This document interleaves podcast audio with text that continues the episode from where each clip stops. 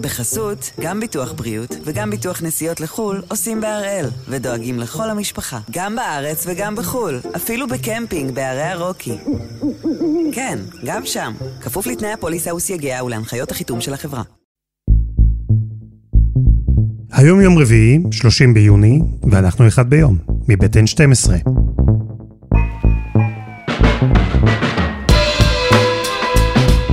אני אלעד שמחיוף, ואנחנו כאן כדי להבין טוב יותר מה קורה סביבנו, סיפור אחד ביום, כל יום.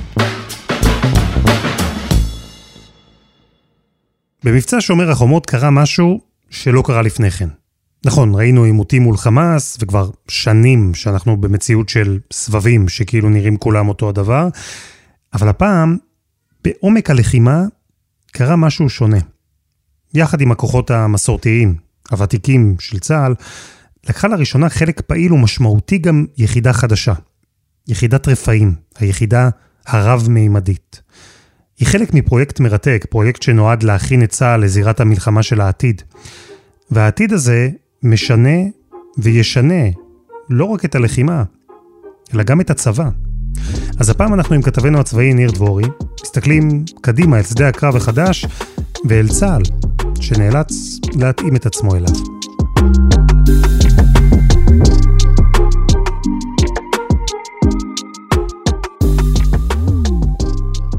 ניר דבורי, שלום. שלום אלעד. מתי בעצם בצה"ל מבינים שהלחימה השתנתה ושתורת הלחימה צריכה גם היא להשתנות בהתאם? אני חושב שזה מתחיל אה, ב-2006, אבל לא כל האסימונים נופלים.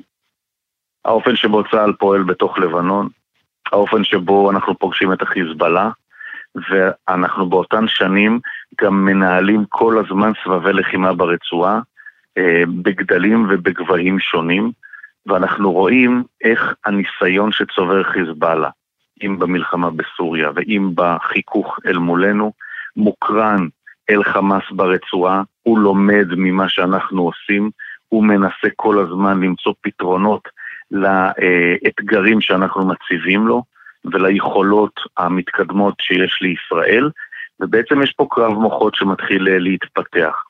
ואתה מבין שאין פה רק בעיה במרכאות של להיות צעד קדימה לפני היריב בטכנולוגיה ובאמצעי הלחימה, אלא גם בתפיסת הלחימה, בשיטת הלחימה. ואתה רואה איך הוא מסתתר בתוך הבתים ואיך הוא נכנס אל מתחת לאדמה. אתה צריך להתאים את עצמך אל הדבר הזה. איך אתה חושף אותו, איך אתה תוקף אותו. ואל מול הדבר הזה במהלך השנים האחרונות, יחד עם התפתחות הטכנולוגיה, מתפתחת גם תורת הלחימה. והצבא עושה שינוי ענק, גם בסגירה של אה, טייסות קרב, חטיבות שריון ומסגרות נוספות, שהן בעצם הכוח המסורתי של אה, צה"ל. אבל קרבות שין בשין, שריון בשריון אולי כבר לא נראה כאן, ואולי צריך באמת הרבה פחות טנקים, ונכנסים היום אל שדה לחימה אחר, כמו זה שאנחנו יכולים לפגוש בלבנון, כמו זה שאנחנו יכולים לפגוש בעזה, ואם ישראל נהנית ומעדיפה הרבה פעמים לעשות מבצעים של אש מנגד, כך בדיוק היה שומר החומות, אין כניסה קרקעית, ואתה יכול לפעול מן החוץ באש מאוד מדויקת, עם מודיעין מאוד מדויק. לא בטוח שבלבנון זה יספיק לנו, ואולי גם לא בפעם הבאה בעזה. ולדבר הזה צריך להיערך אחרת. מי מקדם את השינוי הזה בצבא? מי לוקח את הפרויקט הזה עליו? מי שמבין את הדבר הזה, ובעצם הופך את זה למשימה מרכזית של הצבא מבחינת ההשתנות, זה הרמטכ"ל הנוכחי אביב כוכבי, שלפני שנתיים, אחת ההחלטות הראשונות שהוא אה, מקבל זה על הקמת יחידת רפאים, אותה יחידה רב-ממדית, הוא מבין שזה אה, שינוי שלם של תפיסת לחימה, שגם בעתיד יקרין וישפיע על כל הצבא.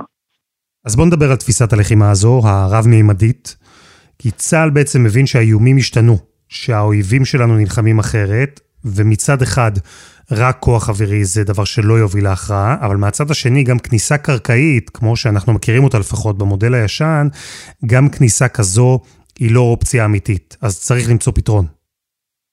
זה בדיוק הסיפור. מתוך ההבנה ששדה הקרב משתנה, ויש מצבים שבהם אתה כדי להכריע וכדי להשפיע, כדי להגיע אל יעדים, כדי לעצור ירי רקטות, או כדי לפגוע בצורה מאוד אה, משמעותית ביריב שלך, אתה תצטרך להגיע אליו הביתה, אל המבצר שלו. וכדי לעשות את זה, אתה צריך שהכוח הלוחם שלך ייראה אחרת. ואם פעם הייתה יחידת שריון, ויחידת הנדסה, ויחידת חי"ר, היום בצה"ל בנו יחידה נקראת רב-ממדית, או יחידת רפאים שמה, בעצם אה, צוות שמורכב גם מכוח שריון וגם מכוח הנדסה וגם מכוח חי"ר, אבל יש לו עוד מימדים שהוא מתעסק איתם, שפעם לוחם החי"ר לא התעסק איתו. ולכוח הזה יש אנשי מודיעין צמודים מ-8200, שמביאים לו את המידע המודיעיני ממש בכפית אל הפה, כדי שהוא ידע מה קורה בבית מולו ומתחת לקרקע, ושבעוד רגע עלולים להגיע אליו רחפני נפץ, או שבדירה ממול יש צלפים, ויש לו כוח רחפני משלו, להקה של רחפנים, חלקם מתצפתים, חלקם מתאבדים והוא יכול לשלוח אותם לחסל מטרות שהוא מזהה בדרך, ויהיו לו רובוטים, כאלה שיכולים להיכנס לתוך מנהרות או לסרוק במקום החיילים מבנים, כדי שהם לא ייפגעו ולצמצם את הפגיעה אה, בחיילים, ויהיה לו גם לוחמי לוחמה אלקטרונית. יש פה ספקטרום חדש שאתה צריך להתייחס אליו. האויב שולח לכיוונך רחפנים, איך אתה מפיל אותם? אתה צריך אנשים צמודים שבעצם יסייעו לך לנוע בכעין בועה בתוך שטח אויב, כשאתה מוגן מפני הרבה מאוד אמצעים. בהמשך אולי יהיה גם יכולת ליירט פצמ"רים ועוד אמצעים נוספים שיהיו סביבך, וייתנו לך את היכולת להילחם, אבל לא רק. כי הסיפור פה הוא לעשות מערכות מהירות, ולא להיכנס עכשיו, בשפה שלנו, להתבחבש עכשיו 50 יום, כמו בצוק איתן, בתוך עזה. וזה סיפור השינוי הגדול. כלומר, היחידה המשולבת הזו, הרב-מימדית, וכל תורת הלחימה החדשה שבאה יחד איתה, היא לוקחת בחשבון שצריך להילחם אה, מבית לבית, מה שנקרא, אבל שהלחימה הזאת צריכה להיות בעצם חכמה יותר. נכון, לדעת לאתר מהר את היריב שלך, שמסתתר ומנסה להפתיע אותך, ולפגוע בו לפני שהוא פוגע בך. ואיך זה קורה? מה, מה שונה בחייל החי"ר החדש שיעזור לו אל מול האתגרים האלה? זה מתחיל מדברים מאוד פשוטים, מהמדים שלו, שהם מדים מתקדמים, שהם אה, למשל אה, קלים, שהם אה, חסיני אש, שהם למשל מנדפי זיעה, נעליים קלות וחזקות מאוד, קסדה מתקדמת, חזקה וקלה, לא להכביד על הלוחם. הנשק האישי שלו, שבדרך כלל זה רובה תבור, אבל יש עליו כוונת אופטית מיוחדת שהוא יכול להצביע על המטרה, וקרן לייזר שהוא רואה את הנקודה האדומה שלה, ואז רמת הדיוק שלו בפגיעה היא לא רק אה, טובה, אלא גם בכדור הראשון. הוא לא יורה חמישה כדורים כדי לפגוע במטרה, אלא כדור אחד. יש לו יותר תחמושת, אם כך, כדי להמשיך אה, בלחימה. יש לו עוד אמצעים קטלניים, הוא יכול להפעיל רחפן מתאבד, הוא יכול אה, אה, להפעיל טיל נ"ט כמו טיל גיל שיש עליו, ולטילים לטווחים גדולים של כמה קילומטרים, עם יכולת פגיעה מאוד מאוד מדויקת, ויש לו, אולי אחד הדברים הכי חשובים, יש לו איזשהו אייפד, איזשהו מסוף שנמצא על היד, ובעצם אליו מזריקים לו את כל המידע. עליו הוא יכול לראות את מה שרואה הרחפן מעליו. יש שם אה, מפה של זירת הלחימה והוא מקבל עליה תמונה דיגיטלית של כוחות אויב והמיקומים שלהם, על בסיס המידע המודיעיני שאנשי 8200 יודעים להכניס לו, ואנשי השב"כ, והוא מקבל את תמונת כוחותינו כדי שלא יהיה אה, ירי אה, ידידותי בין כוחות. והוא יכול דרך זה להצביע על מטרה, על מסך המגע, וזה עולה למעלה אל מטוס הקרב שיוריד לאותה נקודה שאותה הוא דקר על הצג פצצה, ובעצם לשכלל באופן מאוד מאוד מאוד גדול ומשמעותי את יכולת הלחימה. ולא דיברנו עוד על זה שהוא צריך לקחת מזון או מים, וחלק מהדברים האלה ירד ממנו כי הרובוטים ייסעו עבורו בשדה הלחימה, והם לא יישאו עליהם גם תחמושת וגם מקורות אנרגיה לסוללות, ועוד ועוד ועוד, ובעצם יפנו את החייל לא להיות סבל, אלא להתעסק בלחימה עצמה ובהפעלת אמצעי הלחימה שנמצאים סביבו. תשמע, זה נשמע כמו מדע בדיוני. אה, מתי צה"ל אמור להתחיל להשתמש בשטח ממש ביכולות האלה? הוא עמוק והוא עמוק בתוך זה כבר, אנחנו בתוך הדבר הזה. התעשיות הביטחוניות מפתחות את כל מה שתיארתי לך פה, מהרחפנים דרך הרובוטים. הדברים האלה כבר עובדים בשטח ומנוסים על ידי הלוחמים. זה כבר חלק מהיומיום שלהם. ו- וזה חלק מהעניין. זה לא משהו עתידי שאנחנו נראה בעוד שנים. לא, זה כאן, עכשיו, ככה הם כבר נלחמים היום.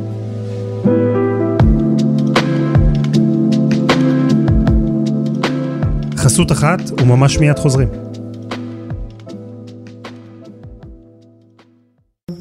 בחסות, גם ביטוח בריאות וגם ביטוח נסיעות לחו"ל עושים בהראל, ודואגים לכל המשפחה, גם בארץ וגם בחו"ל, אפילו בקמפינג בערי הרוקי. כן, גם שם, כפוף לתנאי הפוליסה וסייגיה ולהנחיות החיתום של החברה. דבורי, אז דיברנו על חיילי העתיד, אה, או אולי יותר נכון לומר חיילי ההווה. צה"ל כבר משתמש ביכולות האלה שמשלבות בתוכן טכנולוגיות מאוד מתקדמות. ואני מוכרח לשאול אותך, ראינו בעבר שלפעמים טכנולוגיה, אפילו אם היא הכי מתקדמת, לא שווה כלום כשהצד השני הוא מחוסר טכנולוגיה. אה, לדוגמה, ציוד מעקב סלולרי יכול להיות הכי יקר והכי מתקדם, אבל הוא לא עזר מול בכירי אל-קאעידה שלא דיברו בטלפונים, אלא רק דרך שליחים. פה החשיבה של צה"ל היא אחרת. אל מול צד שהוא בנחיתות טכנולוגית, צה"ל אומר, הפתרון הוא בעצם עוד טכנולוגיה, נכון, וצריך להגיד שיש מקומות שהוא ימשיך להיות מחוסר טכנולוגיה, ואתה צריך לפעול בהתאם, ולעשות כל מיני פעולות כדי לחשוף אותו, וכדי לנסות לפגוע בו. והוא דווקא מנקודת החולשה הזו שלו, ינסה להשיג יתרון. אתה ראית מה הוא ידע לעשות עם בלונים. לישראל לא היה מענה לבלונים. גם מי חושב שזה משהו רציני בצבא בהתחלה, והנה זה נושא מטען נפץ, וזה מדליק שריפות, וזה פתאום נהיה כלי אסטרטגי. וזה בכלל הגיע מתוך מצוקה של הצד השני, לא מתוך איזה שכל רב במיוחד. ומצד שני, הם מנסים גם להתקדם טכנולוגית כל הזמן. אתה יודע, היום אתה יכול לקנות שבש GPS בעליבאבא, באלי אקספרס. אתה משלם והוא יגיע. הוא יגיע למצרים, ושם מישהו ינסה להבריח אותו לתוך עזה. ופתאום, יכולות שהיו פעם רק למעצמות, יש גם להם. והם כן מנסים להצטייד בזה, כי הם כן מנסים להשפיע. וכל פעם שיהיה להם יכולות כאלה, זה במובנים מסוימים גם יכול לעזור לישראל לתקוף אותם ולפעול נגדם. לכן הם נעים בקווים מקבילים שלא תמיד נפגשים, זה ארגון טרור, לא צבא מהמוסד, ואתה צריך לדעת אבל לתת מענה בקשת נורא רחבה, מכאן ועד כאן, בהיבט הזה. ואל הדבר הזה אה, נערכים גם. ב- ביכולות ובתפיסות, בדיוק בעניין הזה אנחנו מדברים עכשיו. איך ההבנה הזו שהלחימה השתנתה, ואיך האימוץ של תורת לחימה מודרנית, היברידית כזו, איך היא משפיעה על צה"ל? כי אני מניח שהצבא משתנה, והוא כבר לא דומה, בכלל אולי, לזה שהכרנו מהמלחמות הגדולות שהיו בעבר. כן, זה נכון מאוד. לא צריך כל כך הרבה טנקים וסוגרים חטיבות שריון, וחלק מטייסות הקרב, אה, בייחוד המיושנות יותר בשלב הזה, סוגרים, ואולי בעתיד יסגרו גם מסוקי קרב, לא צריך, כי יש לך כלים אחרים שהם תוקפים. אנחנו נכנסים אל תחום הרובוטיקה נורא נורא חזק. ואתה יכול לשלוח אל תוך שדה הלחימה אה, הרבה מאוד כלים לא מאוישים, רובוטים כאלה ואחרים, זה מסכן פחות חיילים, זה מאפשר לך שליטה אחרת על המרחב, אתה יכול אה, אה, לסכן את הרובוט מבלי לחשוש, הלך הרובוט, אבל לא, לא נפגע חייל. וזה קורה, אמרנו, בכל הממדים, גם באוויר, גם בים, גם ביבשה.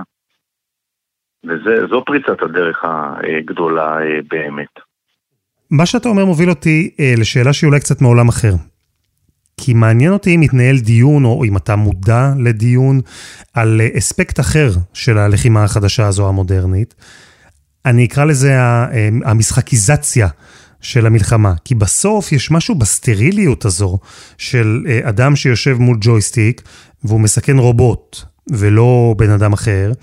יש בזה משהו שאולי ישפיע גם דרמטית על קבלת ההחלטות בזמן לחימה.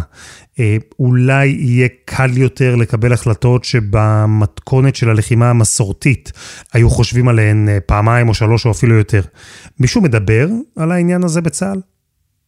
בוודאי, ואני חושב שזו נקודה מאוד חשובה, שהצבא מתעסק בה הרבה מאוד, שהיא גם הנקודה המוסרית, וההחלטה של המותר והאסור בכל אירוע ובכל שלב, ולכן בכל מה שתיארנו, גם כשעובדים כלים לא מאוישים, יש תמיד אדם במעגל, שהוא זה שבסוף שם את האצבע על הכפתור, והוא יקבע אם יהיה ירי, לא יהיה ירי. כי אתה לא יכול לתת בוודאי בשלב הזה על מכונה לסמוך עליה שתעשה את כל העבודה, וב' יש כאן גם היבטים מוסריים שאתה חייב לשקול אותם. האם אתה עכשיו יכול לפתוח באש כי יש או אין בבית חפים מפשע, יחד עם מחבלים שמסתתרים שם. ואם אתה אה, למשל נכנס או לא נכנס לתוך מרחב מסוים, או איזה סוג חימוש אתה מטיל מן האוויר על מבנה, שרק הוא ייפגע, שכל הסביבה תיהרס. ולכן יש כאן היבטים שהם גם מוגדרים, וכשאתה יוצא למשימה ומפעיל כלים כאלה, יש לך פק"ל, יש לך את העשה, אל תעשה את המותר והאסור, ואתה גם רשאי להתייעץ, ויש בקרה מלמעלה שצריכה גם לבוא ולבדוק. החבר'ה האלה לא לקחו לא לעצמם חירות שהם אינם אה, זכאים לה. וזו נקודה שצריך לעבוד איתה מאוד מאוד חזק על החיילים, על הלוחמים, על מקבלי ההחלטות, על המפקדים, מכיוון שזה משהו שהוא עשוי, אם אתה לא פועל נכון, להיות מדרון חלקלק. ואתה כבר uh, כתב צבאי מנוסה, וכשאופי המלחמה משתנה, וכשצה"ל משתנה, אז אני מניח שגם האופן שבו אתה מסקר ותסקר מלחמה ואת צה"ל, הדברים האלה ישתנו. זה נכון. אחד השינויים הכי גדולים שאנחנו חווים, שהעורף הוא חזית. ופתאום יש חשיבות להיות גם בתוך עיר מופצצת או מותקפת, ולא רק עם הכוחות בתוך שטח הלחימה, ולכן האופן שבו אנחנו מסקרים אה, באמת אה, משתנה. אתה פתאום מתייחס להיבטים של הגנה, תראה כמה אנחנו מסקרים את כל נושא כיפת ברזל והגנה האווירית, וכמה אנחנו מסקרים אה, את הלחימה. הרבה פעמים, למשל במבצע האחרון, אין כוחות קרקעיים בתוך עזה, אז אני לא יכולתי להיות איתם. אז אני עומד מנגד, ואני מתאר ורואה את מה שקורה מול העיניים, מטוסים תוקפים או אה, כלים אחרים תוקפים בתוך הרצועה, ואני גם עומד מן הצד. אני כבר לא עם הכוחות בפנים. אם ייכנסו בעתיד, אני מאמין שזה יקרה, אבל פתאום אתה באמת מתייחס לעוד מימדים. גם העורף, וגם האופן שבו החזית משתנה.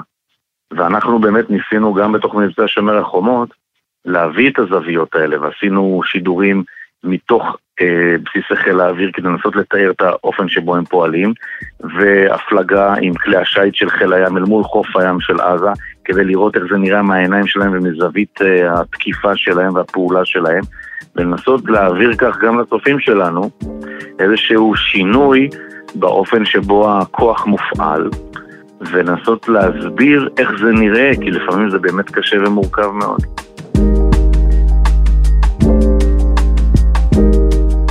ניר דבורי, תודה רבה. תודה אלעד. וזה היה אחד ביום, מבית N12. הפרק הזה וכל הפרקים הקודמים שלנו נמצאים ב-N12 ובכל אפליקציות הפודקאסטים. אם פספסתם, עכשיו זה הזמן המושלם לבינג'. וחוץ מזה אתם לגמרי מוזמנים לבקר אותנו בקבוצה שלנו בפייסבוק, אחד ביום, הפודקאסט היומי. בואו להגיד שלום. העורך שלנו הוא רום אטיק, בצוות דני נודלמן ועדי חצרוני, על הסאונד יאיר בשן שגם יצר את מוזיקת הפתיחה שלנו, ואני אלעד שמחיוף, ואנחנו נהיה כאן שוב, גם בשבוע הבא.